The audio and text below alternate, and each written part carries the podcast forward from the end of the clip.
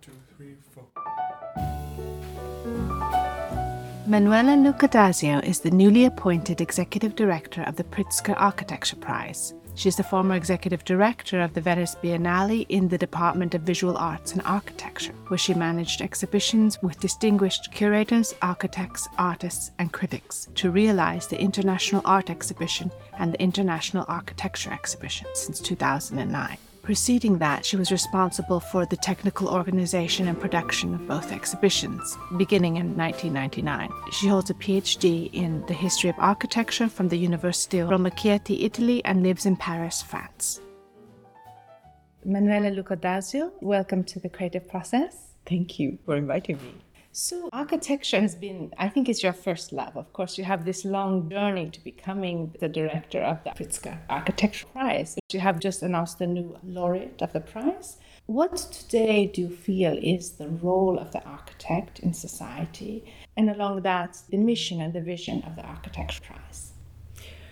Well, I see the architect as mainly as a translator, if you want, as an interpreter, an interpreter of our society with their needs and, and demands, and also an interpreter of the physical world we live in with its delicate balance, its rules, and complexity. So I think that to address social and environmental inequalities and to provide the best possible quality of life to everyone should be the main task of an architect. On the other hand, I think also that I see the architect a little bit also as an artist because to be able to reach such a task, you have to be also able to push the boundaries and the limits of the profession in a very creative and sometimes radical way. And about the prize, the mission of the prize is has always been very clear since its very beginning. First of all, we might question what, what is the importance of any architecture prize or any prize in general. So from my point of view, a prize is not just to establish the most beautiful building or the most uh, expensive building or the tallest building in the world. It's rather to foster the discussion, to bring forward critical points to be discussed to bring forward contradictions to really to enhance the discussion about what is relevant for our society or for the society in a specific moment. So this for me is the role of a prize to highlight critical issues and to foster the discussion to face them and to find solutions to find new paths. So in the case of the pritzker prize the mission has been very clear since the very beginning. So it's to acknowledge a living architect or architects for a body of built work that has produced a consistent and significant contribution to humanity and to the built environment through the art of architecture. So this has stayed the same. Of course, this mission has been interpreted in different ways from the different juries that have succeeded since 1979. But I would say that the terms of this equation have always stayed the same. Clearly, each laureate from each edition has represented these values in a different way, of course, according to the motivations that each jury gave to the specific choice. But it has stayed basically the same throughout the years. And I would say that this mission has really two main points that I would like to highlight. One is the benefits to humanity and the built environment, and the other is art of architecture. So these two terms have always been together, never excluding each other, no matter what the choice has been in the past. To come to the role of the Pritzker Prize in more recent days, I would say that the um, relationship between these two terms has shifted a little bit, has changed according to our times. So we are living in a world that is extremely more complex and complicated. So our lives have been halted regardless of any geography as the result of growing inequalities, political, social, economical and so on. So we live now a moment of deep shift, if you want. And I think that decolonization, decarbonization, social and environmental injustice, gender equity, these are all terms that belong to our daily vocabulary now. So we have to face and address these issues from both a personal and professional point of view, whatever our profession is. So I think the Pritzker Prize has the power to foster, to enhance the discussion on the one end. And on the other end, it has also the power to involve a more global audience in this discussion. So it's not just limited to architects, because ultimately architecture is what we live in and we use every day of our lives. So all of us, each of us should be involved in this discussion. It's a really a common responsibility where the architect, again, from my point of view, is the translator and the interpreter and the catalyst of all this. Indeed. And I always think about architecture as an art, but unique among the arts. As you say, it's what we live in. There's not one day, one moment when we're not touched by architecture.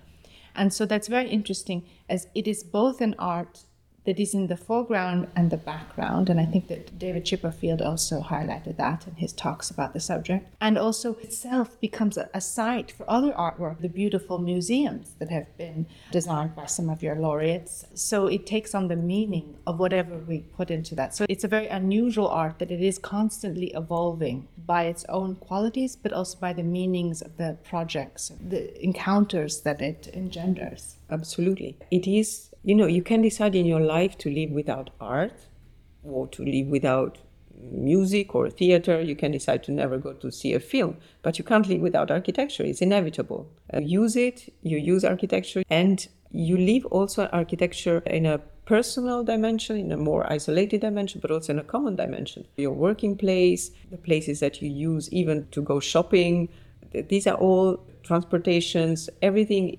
relates to architecture in a way. So architecture is basically the art that has to dialogue with all the other arts and not only with the world we have around.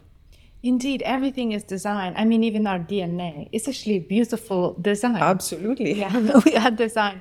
And sometimes we don't think about the design. A dance company director told me, and I hadn't thought about it, and he had said that most of the world's problems are problems of design. So one thinks about design as being superfluous, but in fact, it is essential. And the beauty and the efficiency of that design go hand in hand. And when it is out of balance, when it, we lose that aesthetics, we also lose the functionality.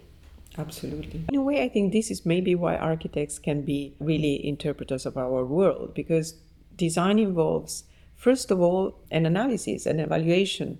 You have to have the starting points, why you want to design something be it a building or a table or a dress.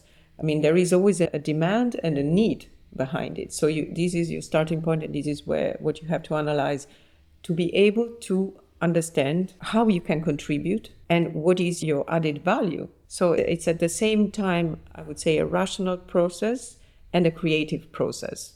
And of course, depending on the author, these two dimensions can produce different uh, results. Yes, and I imagine those conversations that you have in the jury, so you're deciding what's important. And I've never been present at those discussions behind the scenes. When buildings are being designed, there is mm-hmm. the client, there's the budget, the business or public building, and what its purposes are. And all of that is part of a creative process as well, I guess, as the architect, as, as leader, as visionary, mm-hmm. but also the engineers and all these many hands that make that possible. Of course architecture this is also the other big difference between architecture and art is a collective process inevitably. And it's a result of the effort of very many minds and capacities and abilities. So this is a dimension that for me is absolutely important. But in a way even in the case of an artist and artists work with assistants they have studios it's a whole machine that has to work in a certain way. And this you have it at very different scales now I bring my Biennale experience. So to prepare a Biennale exhibition is really like a very complex, fascinating machine with many different actors coming. There are like permanent actors, meaning the structure, and then there are guest actors coming every year, architects, artists, to bring their contributions, to bring the content. And this has to become an even bigger machine that has to function in a certain way to produce the best result. So, eh, going back to my Biennale times, I must say, when I started and I had to decide what to do in life because I was working with museums and exhibition design and restoration of buildings. And then at some point, I had the chance to arrive at the Venice Biennale, and the whole perspective changed. And it changed because I was working with living artists and architects. Until that moment, I was working uh, around, you know, old masters' works, museums, something that was there with, the, can I say, with the aura of the history.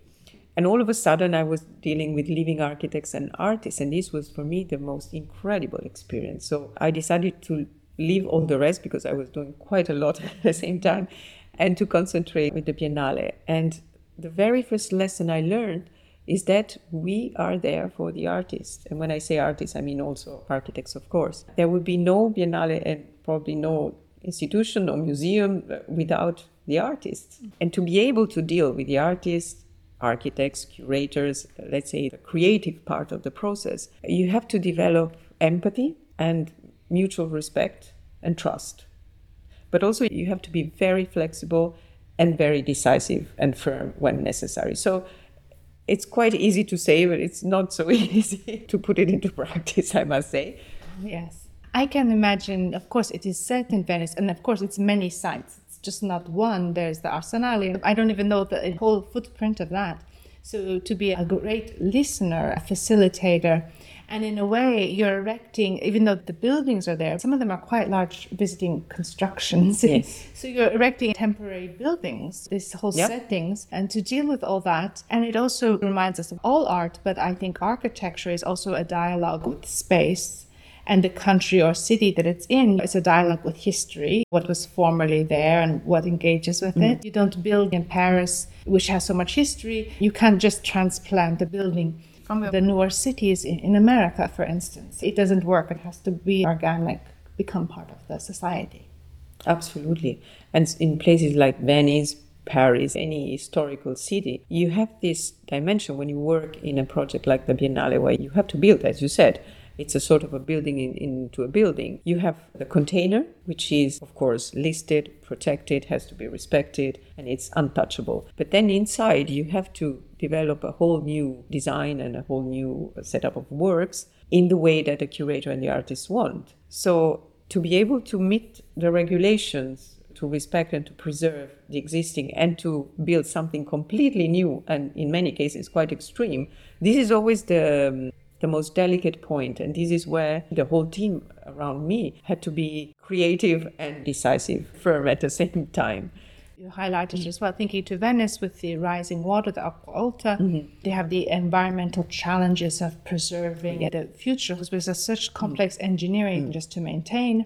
And you also highlighted that an element of the Pritzker Architectural Prize is one of sustainability. We have to think mm-hmm. about this. In the past, we build anything, the concrete yeah. and everything that goes into it almost makes me think I know you combine these two, how it works within society in building the cities of the future, but maybe it could be two architectural prizes, like one for the pure creativity and then one that maybe keeps a low footprint and how you say sustainable material. it's almost that would be interesting, yes. Yes, definitely. But I think it would be even more interesting to combine these two dimensions into the same prize, which is exactly the message of the most recent choices of the prize. So in a way, so we should rethink what sustainability is. And I come to the actual choice of David Chipperfield, who, because if you think of David Chipperfield, this is precisely what you were just saying. In his work, he can combine the art of architecture and the benefits to humanity and built environment. So he has his own way of being sustainable, which means eliminating each time the superfluous and just leave what will stay what is durable. So I now refer to the jury citation, so to the motivations behind his choice.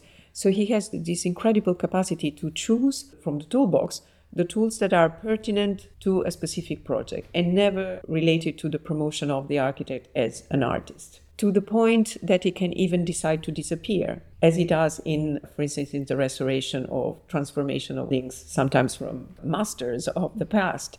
So he can make his own presence completely invisible. And this is what makes him really sustainable. This is, I think, is the pertinence of the work and the capacity to choose the right tools. This, I think, is a lesson for every single architect from all over the world. It's a method of working. Yes, I think it also that can be a mark of genius. They say that the master never shows his hand in the work. You know, maybe there's a signature, mm. but then it truly becomes collective and we're part of it. And that's the genius. Then it taps into our imaginations that we complete the vision.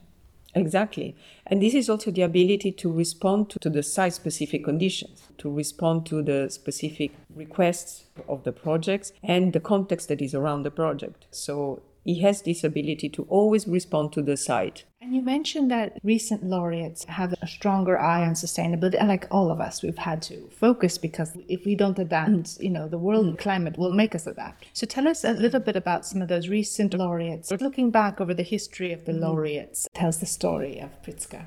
Well, it's a long story, but I find it very interesting what you said about beauty and sustainability. So for me, these go strictly together. And not only in the profession, we should all learn to be sustainable in our daily life and find the beauty in what proves to be sustainable. And sometimes we really need to start shifting our way of looking at things because sometimes sustainability, which is a priority right now, doesn't really coincide with, let's say, the cheapest solution or the best economical solution. But now we have to decide the priorities. So the priority is now sustainability.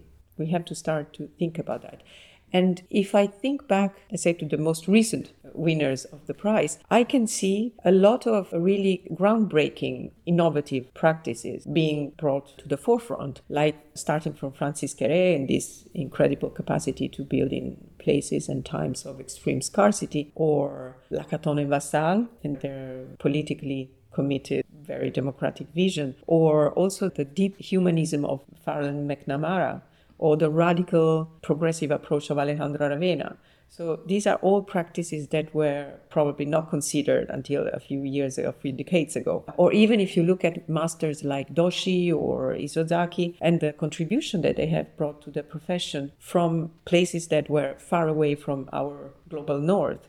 So in this sense, I think that, and I think it was one of your point, why their buildings are so iconic. I think they're iconic because they managed to speak to the users, bring it together this dimension of present and future, but even more than that, I find them inspiring because they communicate to the users that the commitment of the architect should be the same commitment of the user. Yes, the same voice. It's so yeah. interesting. And then when you mm. look back, you don't always know it at the time with a great architectural art, but when you look back, you say, Oh, that was really a building of its time. It said so much about the time that we, we lived through. Absolutely. And when a building can embody these values, I think it will speak forever to whoever will visit it. We're still fascinated by the Pantheon in Rome or, you know, by the Acropolis in Athens.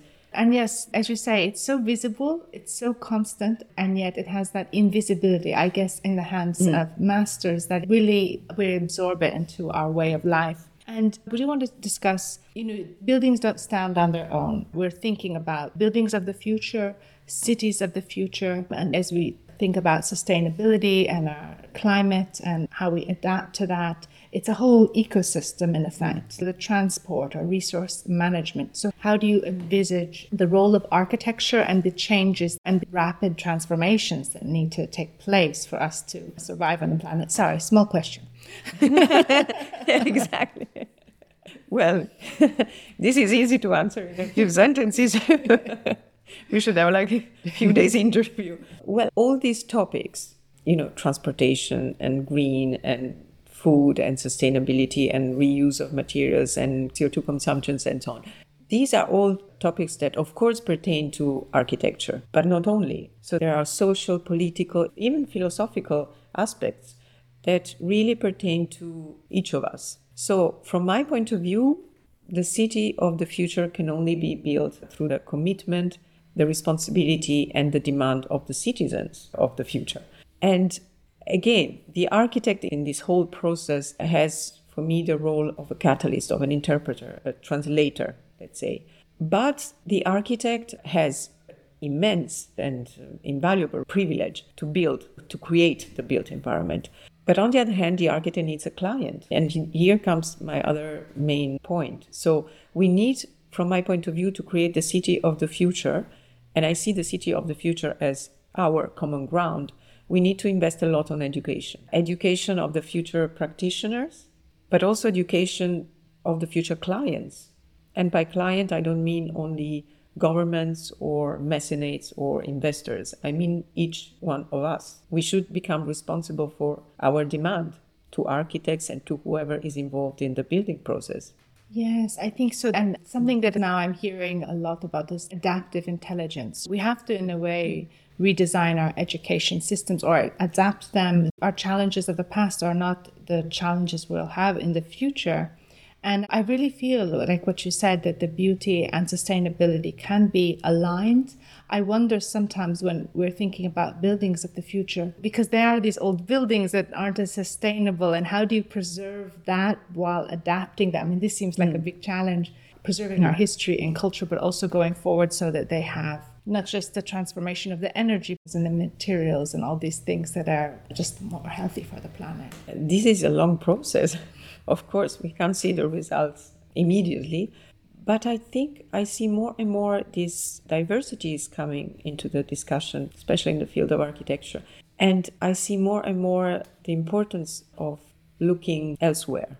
So, in a way, you can think of an architect like David Chipperfield, who, in his interventions, we can mention the Neue Nationalgalerie in Berlin, but also the Neues Museum, many other interventions, is able to bring contemporary life in all structures. And this is a demand that is growing for the present and for the future, of course. But you can also then see someone like Francis Kéré, who uses local materials, local techniques, a local language to design buildings that can definitely teach architects from the other opposite side of the world how to deal with the building process in a sustainable way. So, more and more, I think that the dialogue between these diverse languages can only enrich the profession. So, you know, when I mentioned the, toolbox and choosing the tools for each project, I mean that the toolbox should be as inclusive as possible. The discussion shouldn't be focused on this or that way of building or this or that philosophy related or referring to a specific geographical area or culture. I think it should be really a common toolbox from where every single architect can learn and take and understand how to use what is more convenient for a specific project. So, this for me should be the goal. Yes, and I was just doing an interview with an underwater photographer documentarian who's mapped the coral reefs, mapped mm-hmm. our oceans, just like they do Google Maps, but down there. And I hadn't realized the extent that the coral reefs mm-hmm. they are alive, these huge organisms. Mm-hmm. They're in fact underground cities. You know, they provide, they are alive imagine like buildings that are alive and they're huge you can see them from outer space and they're these really beautiful underworld ecosystems teeming with life and supporting 25% of all the ocean's marine species and so much of our life originates from them so of course i'm like all of us very sad that we are losing our coral reef so we have mm-hmm. to do as much as we can to fight it but imagine if our buildings could be alive in that way like a source of energy too mm-hmm. and a home and just to be even more so an ecosystem that sustains itself it should be like that. And I'm quite positive, I must say. I think it, it will be like that one day. It has to go through really the responsibility of the architect in its profession, meaning architects should be improving, should be able to take radical decisions, should be able to challenge the clients, you know, to push forwards all these aspects. When they make their responsibility, the designers, I mean, people who make the law, the rules, because this is also a political responsibility, it should become more and more part of any local but also national government's agenda to, to promote and to give the architects the right tools also to progress in his profession towards sustainability. And on the other hand, it should be also our, meaning users, request. It's a collective responsibility. So I think ultimately the collective responsibility is the result of all the individual responsibilities. So none of us is excluded from this process. And this is why I insist so much that education is the main tool to get there.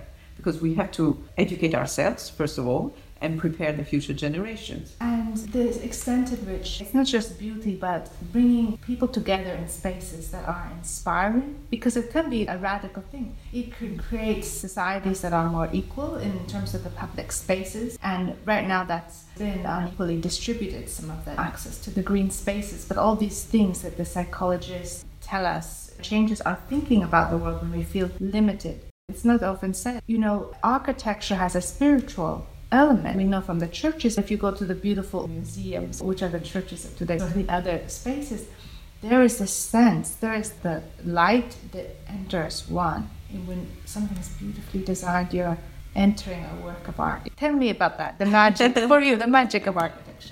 Well, this belongs to the artistic dimension of the architect, as I said. So the architect is definitely an artist. And this is exactly like when you are in front of a beautiful work of art or you are to a beautiful building. And by beautiful, I mean something that can move you, that really touches you physically, mentally, and spiritually.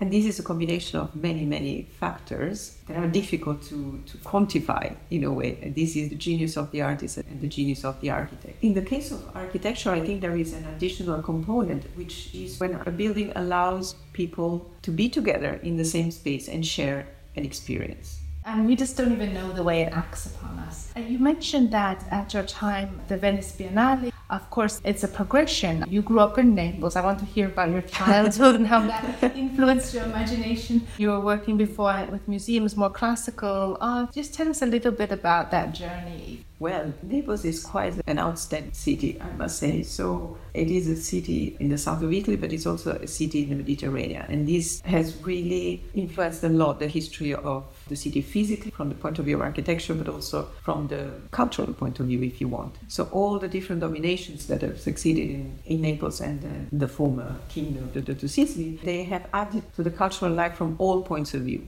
from the point of view of the language you see in the dialect, from the point of view even of the food, of the music, of mentality, of the philosophy, of the religion, everything. So for me, Naples is, is like a sponge city. And being born in a place like that helped me a lot to absorb to be constantly, you know, open and curious towards other culture because simply because they were part of my own culture. So it's a challenging city, I must say, and I think maybe this dimension I think passed into my DNA because I always look for challenges and I always look for interesting, complex, when not complicated situations. I think from challenges can come out the best results and the best opportunities. So I was born in Naples and I grew up there and I studied architecture there. And I must say that the study of architecture has made me see the reality where I was living in different, even wider way. So if you walk in Naples, you will find so many places that are common places, places where people gather in a very spontaneous, improvised, sometimes even illegal way. All these little markets and bars and shops and squares. So every single corner can become a public space. And this, I think, is the best lesson that I instinctively learn without even knowing. And it's incredible how more easily you communicate with other people when you are in a place that you feel it's a public common space. It belongs to you, it belongs to everyone. It's a space for the community. So this was the first lesson that I learned studying architecture because then you start to read the places in a more, let's say, organized scientific way. And you can combine these two dimensions. And additionally, in a way, Naples is a theater, mm-hmm. like Venice. Yes. You have the same kind of dimension there. And the other very interesting discovery for me when I studied architecture was that I realized that you know I had a main interest in literature, in poetry, philosophy, and I realized that architecture includes many, many other disciplines. And not only when you study architecture or when you work with architecture, you have to be constantly updated. You have to research, you have to read, you have to be informed, you have to be curious about all what happens around you, not just about architecture. So for me, without even knowing this, I realized that it was the perfect choice for my studies. Yes, and I like what you emphasize, and it's something I feel is a little bit under threat now. We can say there's been a transformation of our cities with the convenience of digital technologies mm-hmm. and the online shopping and all these things. Right. We still have it. When we look in Paris, we still have these public markets and things. But you know, the lure of what's easy is going into digital spaces that we can neglect. You can look on the street, some shops that were open and thriving are now closed. So we have to have initiatives to bring that life. We cannot lose what's always been so beautiful about our cities is to bring that life back into the streets. It's not just about the commerce of buying. There is something in this personal exchange, and young people are growing up in a sense. Some of them, with the pandemic, also not knowing how to read people. Like a, yes. the physical space teaches you this. Absolutely, it's more than what you can put in words, right? Absolutely. I think one of the results of the pandemic has been, of course, a lot of online virtual relationship with other people, with our friends, with our families when they were far away, shopping, with whatever. But also, I think now, if we think of sustainability, if we think of limiting our movements, traveling, of course, but in a sort of more sustainable way, I think that the relationship between global and local is sort of starting to be rebalanced, hopefully. So at least we are starting to look at the, these two terms in a different way. Yes, it's a hidden architecture that we don't always think about. The architecture of our online spaces mm-hmm. definitely is influencing us in many subtle ways, some good and bad. Yes, definitely. As you said, good and bad. I think it's probably still a bit too early to understand the benefits and the advantages and the disadvantages of all this. But there are surely both advantages and disadvantages. In a way, what I experienced during the pandemic, there were a lot of online exhibitions, remember? This was really like a, a brilliant initiative and a brilliant idea not to detach us from culture, museums, this idea of the institution. So it was an incredible experience to be isolated, confined, and nevertheless be able to see uh, an exhibition online, a virtual exhibition. On the other hand, nothing can really replace the human experience. When you are in front of a painting or an artwork, or even inside a building, nothing can replace. This can, no matter how perfect the technology is or will be, I think nothing can replace the physical experience. And the same thing is with human relationship we can zoom all of our lives, but nothing. You see, you and I are here. Yeah, beautiful. and it makes a difference. Yeah, no, there's something. We have that real hunger because we are social beings that mm. we forget sometimes. It's interesting. At that time, actually, I had an interview with Chris Dercon mm. of the Grand Palais yeah. about the need to redesign the museums. We did that during the pandemic. Oh yes he's an adventurer. He went around speaking to clochards at the start of the pandemic. He said, This is great. The city is silent. No one I can talk to. Let's talk to the clochard. he went to speak to the clochard. He didn't Zoom with the clochard. No, so the yes. human dimension, the dialogue in person, always makes a difference. Still. And then he spoke then, and other museum directors have said to me, the need to redesign, to rethink the museum you know, maybe have less international exhibi- eh, international is wonderful, I can't say. But you know, to think about not having a big carbon footprint. So maybe more local artists. So these are important questions. That was interesting. People have remarked that very few times have there been where we had one event that we all experienced collectively. Mm-hmm and we could put on pause too and just stop and think, we are moving forward all the time. We're moving forward so much, and then it gave us this time to reflect. In that way, it was interesting for those of us that didn't suffer. Yeah, definitely. I think you are right about what we should maybe reduce we should think better about what kind of events are really necessary. So, international for me does not have a negative meaning. I think when the international dimension is an added value, it brings something to the exhibition, the event, whatever it is, that makes it unique. So, you can only experience in that moment, in that international context, and then it's worth traveling, it's worth organizing it, it's worth investing, and even foster some sort of mobility, intellectual, physical, and so on. On the other hand, we should probably avoid all what is not really necessary, all what can be enjoyed and experienced without traveling, without moving, without maybe organizing an exhibition, because there has been already another one, a similar one, or you know, mm-hmm. all the experiences that are really not necessary, maybe this should be reduced or eliminated from lives. Again, it's a matter of thinking in a responsible way. If what I am doing has a real added value to whoever is organizing it and whoever is going to experience it, fine. But we should really evaluate that. Yes, it was nice. It opened our eyes to make things more democratic and open, that people could take part even if they didn't have to travel. And that was a nice thing that we've retained. I really like that so much. And in terms of your own, I don't know if your family is in the arts, it's also important. First teachers, yes. That's true. Well, both my parents are very big art lovers, not so much into contemporary art, I must say. But my sister and I were always educated to look at art, to travel, to look at beauty, be it architecture, art, museums. So I have this kind of education. Contemporary art was my personal discovery when I was quite young, I think. I was 12 or 13, and my father took me to the Capodimonte Museum. And I still remember it. I stayed completely fascinated in front of this incredible installation that later, later on, I found out was Yannis Kounellis. So that was my first experience, direct physical experience with a contemporary artwork. But since then, I was always fascinated. So then at school, they teach you a little bit of mod, definitely modern, but little bit of contemporary art. And then from there on, it was always my interest. And the Venice Biennale helped me to really have the best insight in that world. Oh yes, have them all come to you. That is a great idea. It's just hard to go to all the places. So wow, this gave me this feeling. How can I be a part of it to transmit that to hmm. others? Exactly. So I would say that if I realize that if what I do can help artists and architects to deliver their message, to present their works then I would say that I feel satisfied about my job.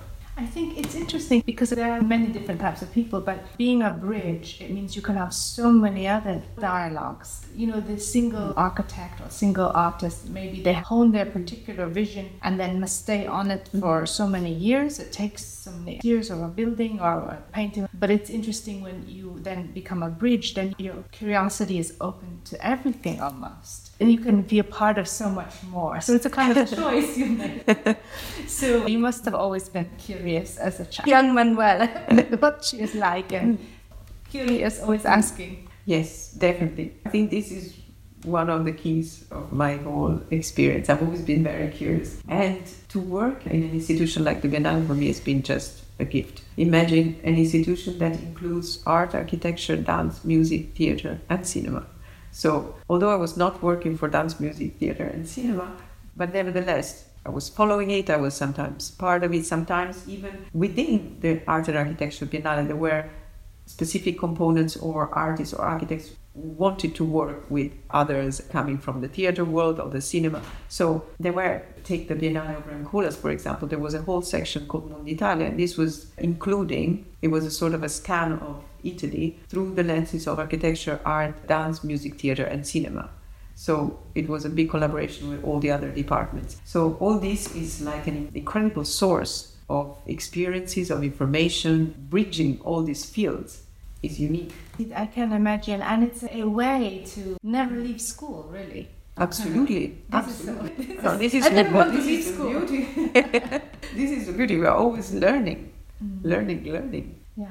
And I've been to a few biennales, and I like particularly the way the exhibitions engage, how each artist engages with their different pavilions. Actually, the architecture is part of the art because it has this real dialogue with the spaces and an intimacy as well that is more so than in the museum space.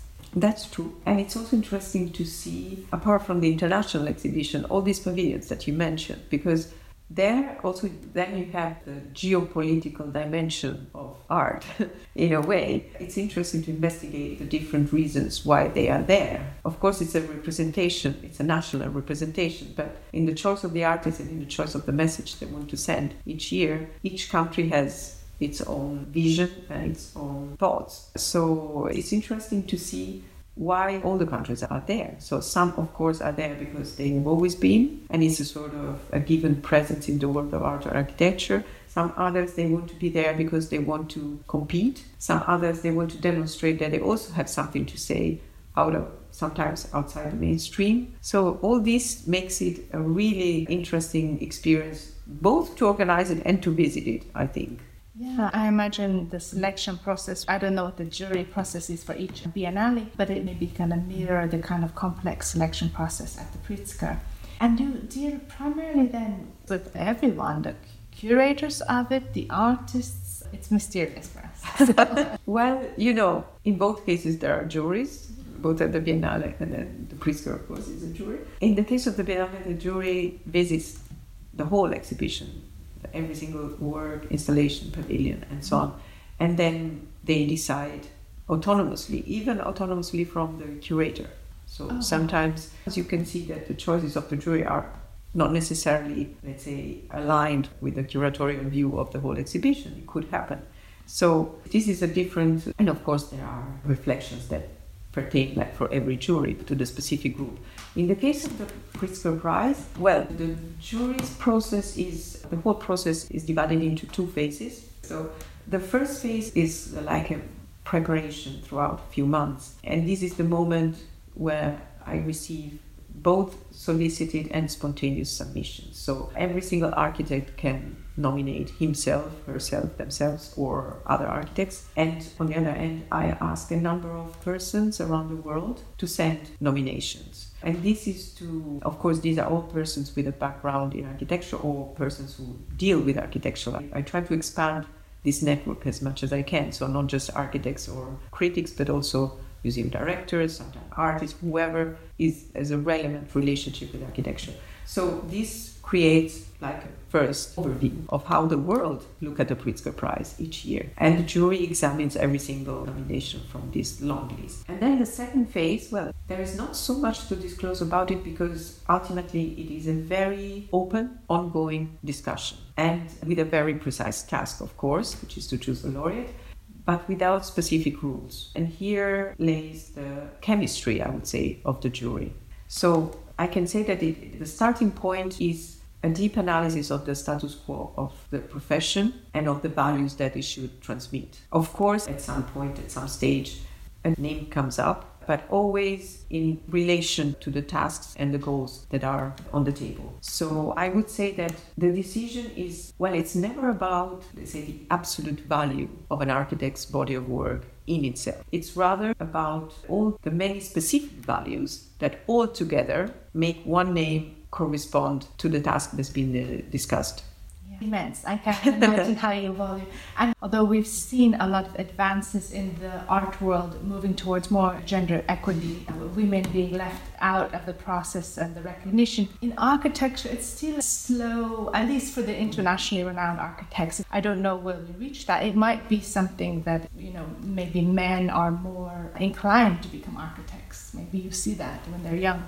How do we make that whole field more representative or include women more in the education process and maybe eventually reach gender equity or at least more proportionality? Well, I think women have always played such an important role in history, in culture, in politics, even in revolutions, without sometimes without being aware. So I think we should just become more aware of our role, of our power, of our strength, and our possibilities. I think it's up to us. So, yeah. of course, it's a long process, but there are so many women that have been opening doors and paths oh. for others to come. I think this should always be considered and never forgotten. And this is a process that has to continue.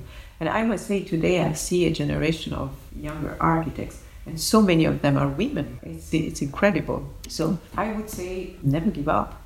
yes. Hello, my name is Yang Han He. I am an art history master student at the Courtauld Institute of Art. I often ponder the meaning of education in art and culture and the best way to deliver them, especially in an intercultural context such as the one I have experienced in this podcast. When I just started learning art history, it was for an advanced placement exam I took in high school. At the time, art was presented in textbooks as photographs of objects defined by text indicating their titles, artists, patrons, creation times, locations, etc. Meanwhile, since I was living in China, it was difficult to visit most of the artwork located in other countries, not to mention getting in touch with many international art professionals. Therefore, my perception of Western art at the time was not too different from that of any historical event, I knew what happened, but what I had was mere knowledge of the fact without any in person experience. My education was broadened while I was living in the US and now in the UK, where there is easier access to impressive art collections that cover a variety of periods, cultures, and artistic movements. The internationalism in these countries also stimulates the countless contemporary art exhibitions, activities, and discussions and participating in them has provided me with exciting opportunities to get in touch with active art professionals and of course also learn about their vision for the role of art in the local environment as well as in the international context. Knowing the importance of actual experiences of art and learning directly from professionals and their timely works, I deeply appreciate the existence of events such as the Venice Biennale and the Pritzker Architectural Prize, which honors contemporary architects. These celebrations of artistic creativity, the International Prize, and a cultural discussion like this podcast provide a concentrated, dedicated time and space for art professionals from around the world to present, share, and communicate their works and thinking with each other. More importantly, they encourage engagement with the broader public sphere, providing an opportunity for the general public to get engaged with the most up to date, critical, and forward looking cultural projects at a relatively low cost in time and travel effort. I am also moved by the collaborative effort and executive power of the teams that realize these projects. For they not only work efficiently like an intricate machine, but also they hold a high standard for creativity, concern for humanity, and the environment.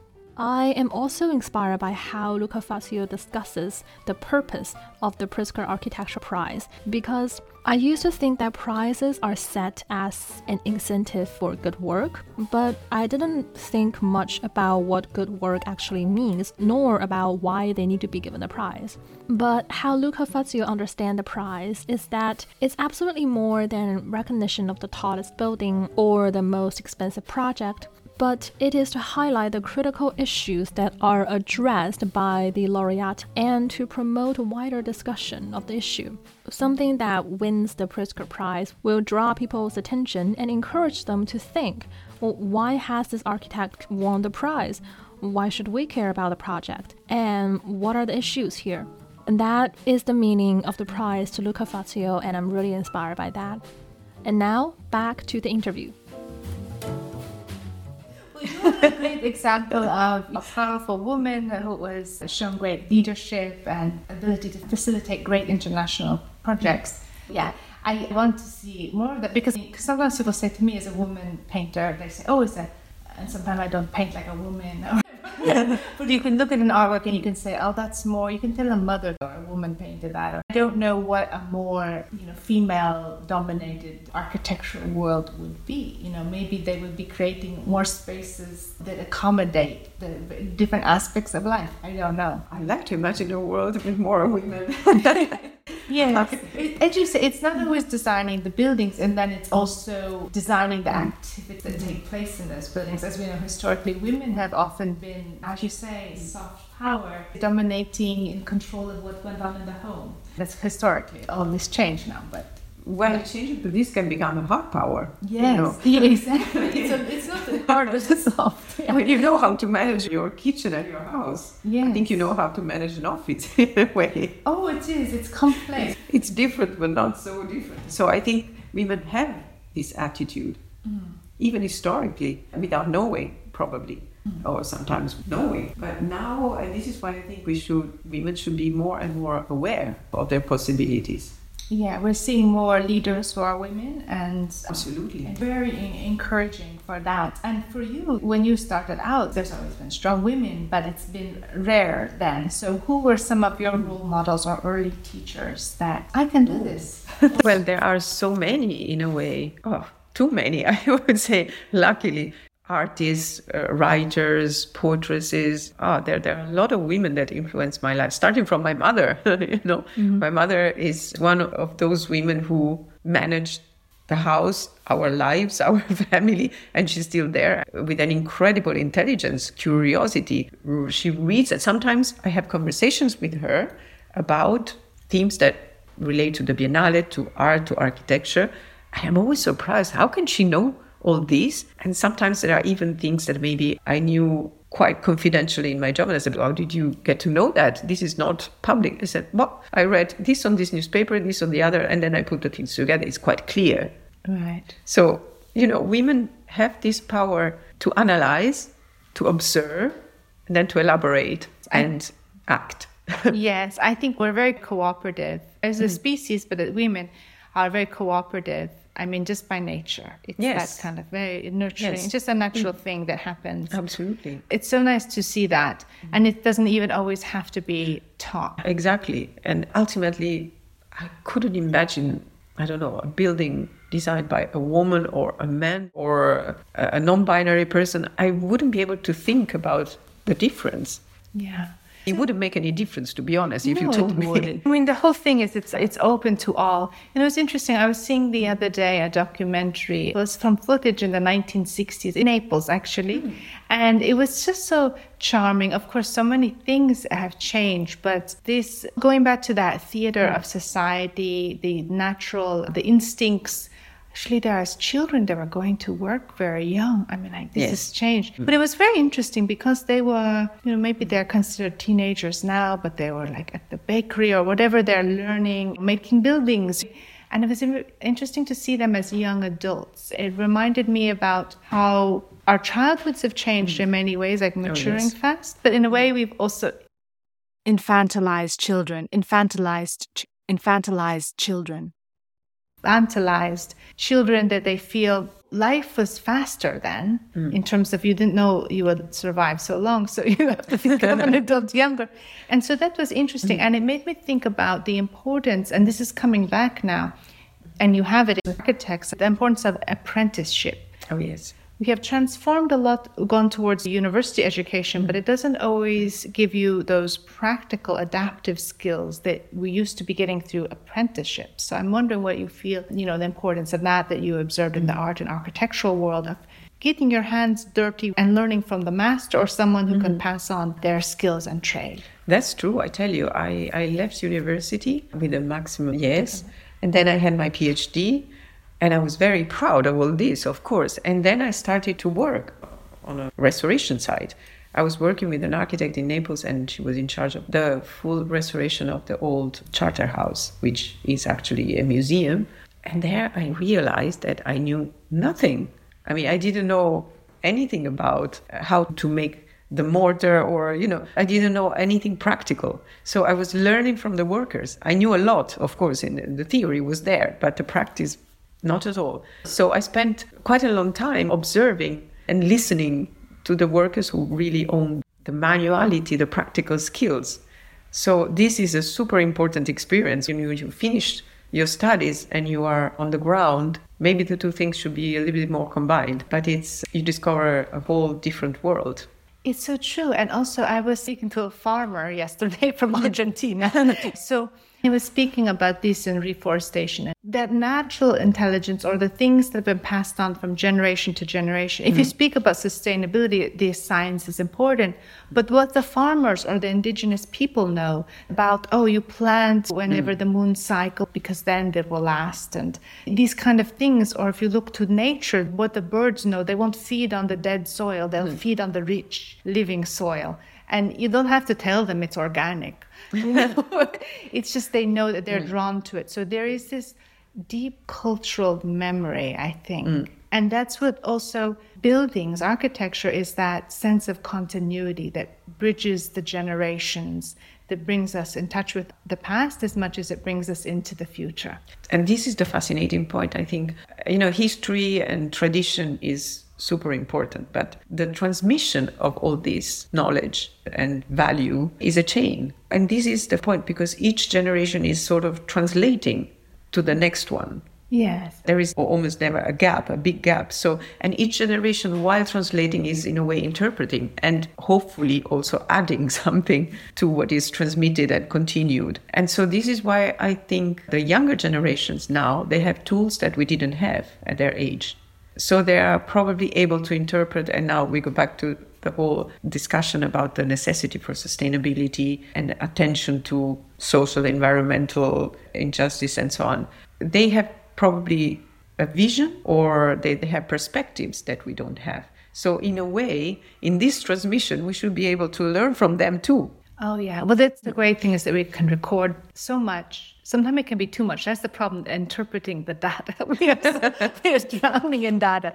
That at least that we can hold on to this. And I think that that's a very important point. As you say, buildings or architecture is a translation. I think that all arts too, I've often felt is like an art of translation, where there it might be an intimate feeling, you know, something that you remembered or felt that you must translate and bring it into words or music or buildings, whatever form, and then transmit that. And then the interpretation is the listener or the viewer who adds to it their own imagination. Absolutely. And we go back to this idea of bridges. Mm-hmm. So, in a way, the way you read a poem, and in a poem, every single word has a precise not only meaning but a position in the sentence. The same is with spaces in architecture or with color colors on a canvas and the sensitivity to interpret all that yeah is the same towards architecture art poetry music and so on and so forth. It's a construction it's a composition that communicates to you and you can interpret it in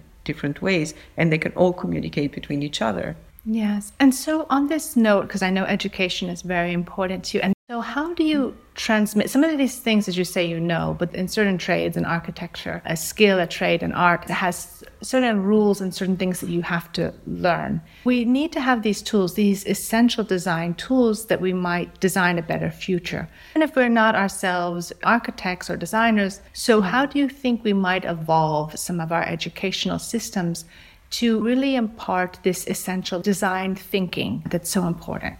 Hmm. Not an easy question to answer. Well, I think we are we have become uh, quite disconnected.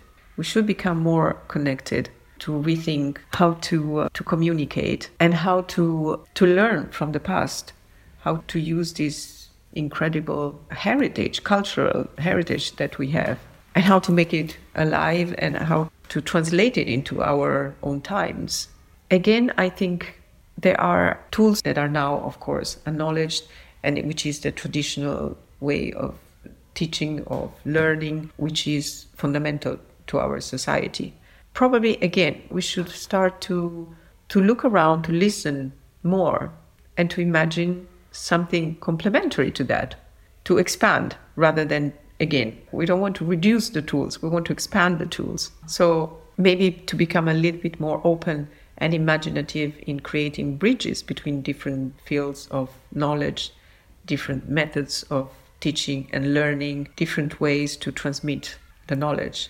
Exactly. As Siri Hustvedt said to me, sometimes this transdisciplinary approaches is very important because sometimes the problems that you encounter in your own discipline have been really solved Absolutely. in another. And then like, oh, wow, I can add that to mine and now I can go forward. But you were blocked because you didn't see how. Absolutely. And, you know, I was watching uh, with Renzo Piano yesterday and I thought also this goes to the point of apprenticeship because I guess he's father was a builder. So he mm-hmm. grew up. You know, I think if we can really become acquainted with our art or what we plan to do in life early, then you have this intergenerational knowledge. Exactly. It passes into your yeah. DNA. They're a basic thing you they teach you like this this is how it's done and you know yeah. architecture is a hybrid profession by definition mm-hmm. it has to deal with so many aspects that uh, range from very practical uh, physical, manual, or to aspects to financial, to philosophical, to artistic, to social, to political, and so on and so forth. So it's really like a hybrid profession. And now, even more, it has to open up even more and include themes that are so relevant to architecture, too, with what we spoke about social, environmental justice, gender equity, decolonization, decarbonization. These are all aspects of our lives that have to go into architecture as well. Yes, there's so many things, and I think it can be a basic human right. I mean, we can't all live in beautiful buildings, although I feel as I look at the homeless people, and this is mm. something I would love to be able to solve in some way. There's a, it should be a basic human right, you know. There should be a basic human right, and there should be yes, a basic right to decent conditions, to happiness, to beauty, not just to the minimal yes. to the minimum. This should be definitely a human right. And for me, this is the task of the architect to provide the best possible quality of life to everyone. Indeed. So, because everyone can add, if you just take the time to listen and observe, everyone has something to contribute. You know, it kind of it, it goes back to Chris Dercon talking to the mm. clochards on the street. I should yeah. say that means homeless person. And you know, and finally, and they had these stories that they've been holding them. You know, they, sure. everyone was once a child, and to think, you know, we have to be able to preserve our innocence. For me, that is, I would say, one of the great challenges in life is mm. to preserve your innocence even through maturity. Uh, this is what Picasso used to say all the time.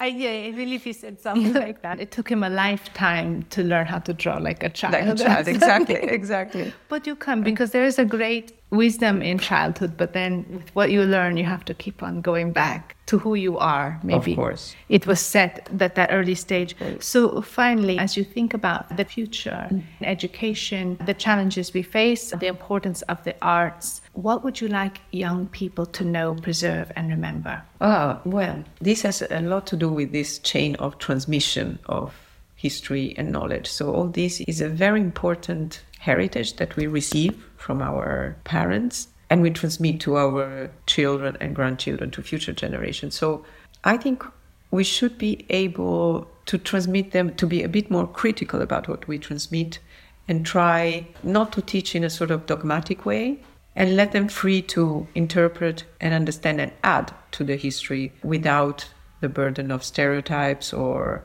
predefined concepts, let's say. So they should definitely look at us, not necessarily learn or imitate us, at least not 100%. so, yeah, to use the incredible heritage that they receive, but with some degree of freedom and without borders.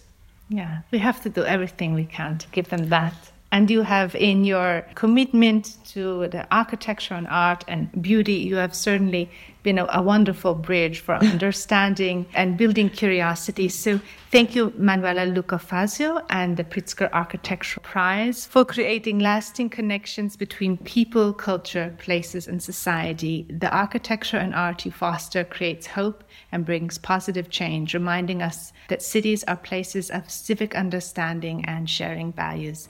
Thank you for adding your voice to the creative process and One Planet podcast. Thank you so much. Thank you for inviting me. Thank you. It was a lovely conversation. It's beautiful.